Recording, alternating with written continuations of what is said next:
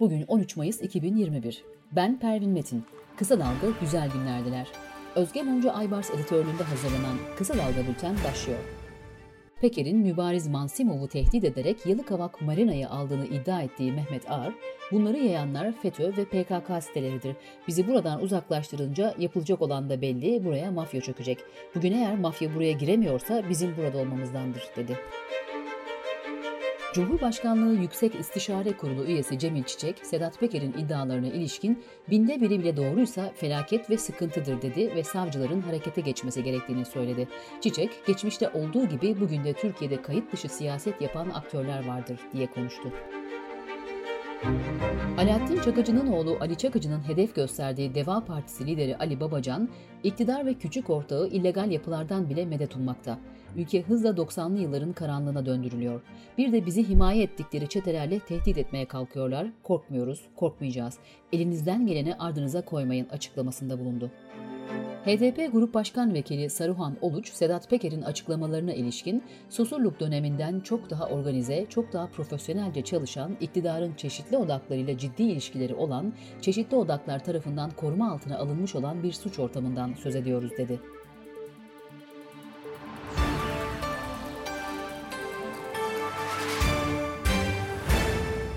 Halkın Kurtuluş Partisi, gazeteci Yelda Kahraman cinayetiyle ilgili Sedat Peker'in açıklamalarında adı geçen eski İçişleri Bakanı Mehmet Ağar'ın oğlu AKP Elazığ Milletvekili Tolga Ağar ve Mehmet Ağar hakkında suç duyurusunda bulundu.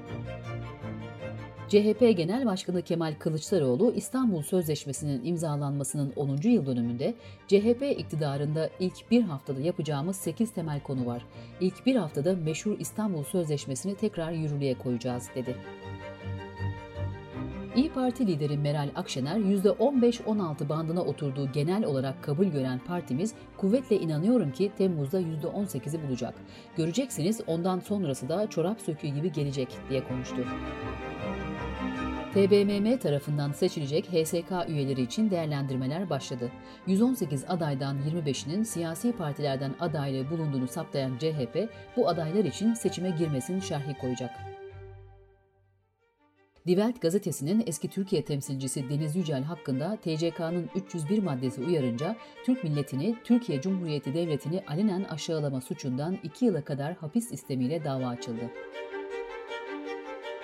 Meteoroloji Genel Müdürlüğü verilerine göre Türkiye'de Doğu Anadolu, Güneydoğu ve Ege'nin güney kesimlerinde şiddetli, çok şiddetli ve olağanüstü kuraklık görüldü. En yüksek sıcaklık 37 ile Ceylanpınar'da kaydedildi. Covid-19 haberleriyle devam ediyoruz. Cumhurbaşkanı Recep Tayyip Erdoğan, Ramazan bayramı nedeniyle yayımladığı mesajında bayram sonrasında kontrollü bir şekilde normalleşme adımlarını atıyoruz dedi. İçişleri Bakanı Süleyman Soylu, Bilim Kurulu var, Sağlık Bakanlığımız var, ardından kabinemiz var. 17 Mayıs 05'ten sonra ne olacağını vatandaşımızla paylaşırız. 17 Mayıs sabahını hep birlikte bir görelim inşallah, dedi. Sağlık Bakanlığı tarafından yapılan açıklamada Sinovac firmasının ürettiği Coronavac aşısının Türkiye'ye ulaştığı belirtildi. Aşıların miktarı ile ilgili bilgi verilmedi. Hacettepe Üniversitesi Tıp Fakültesi Çocuk Enfeksiyon Hastalıkları Bilim Dalı Başkanı Profesör Doktor Mehmet Ceyhan, COVID-19 hastalarının tedavisinde kullanılan Favipiravir ilacına ilişkin hidroksiklorokinden farklı olarak güvenlik açısından önemli yan etkilere yol açmıyor dedi. Enfeksiyon hastalıkları ve klinik mikrobiyoloji uzmanı doçent doktor Ümit Savaşçı, aşıları yaptırdıktan sonra bazı belirtiler karışabiliyor. Aşı yan etkilerimiz 2 gün veya 3 gün sürebilir. Daha da uzuyorsa ve belirtiler belirgin hale geliyorsa mutlaka test yaptırsın dedi. Sırada ekonomi haberleri var. İhalelerinde adres yine değişmedi. Karayollarının 208 milyon TL'lik ihalesi Limak'a ve 630 milyon TL'lik ihalesi ise Cengiz İnşaat'ın ortağı Özaltın İnşaat'a verilirken Rönesans'ta kamudan 2.6 milyon TL'lik ihale aldı. Greenpeace Akdeniz'in verilerine göre Türkiye 2020 yılında AB ülkeleri ve İngiltere'den yaklaşık 660 bin ton plastik atık ihlal etti. Plastik atık ithalatında bir önceki yıla göre %13 artış gerçekleşti. Son 16 yılda ise Avrupa'dan Türkiye'ye gelen plastik atık miktarı 196 kat arttı. Türkiye İstatistik Kurumu Nisan ayına ilişkin konut satış istatistiklerini yayımladı. Bazı etkisiyle konut satışlarında yıllık artışı %24.1 oldu. Ocak-Nisan döneminde ise konut satışlarının geçen yılın gerisinde olduğu görüldü. Dış politika ve dünyadan gelişmelerle devam ediyoruz. İsrail-Filistin arasında tansiyon yükseliyor. İsrail Gazze'ye düzenlediği hava saldırısında sivillerin yaşadığı bir binayı vurdu. Hamas da Tel Aviv'de 130 roket attığını duyurdu.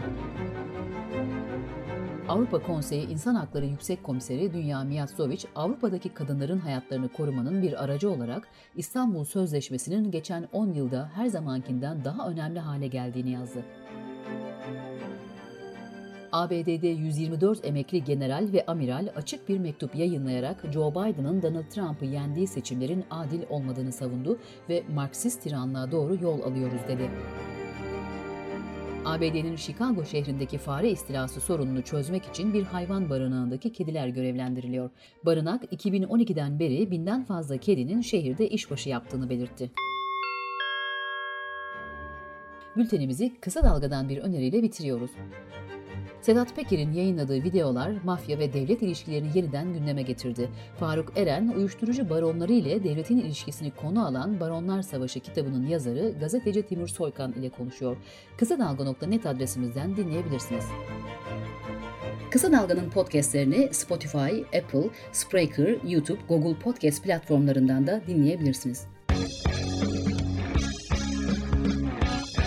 Gözünüz kulağınız bizde olsun. Kısa Dalga Medya.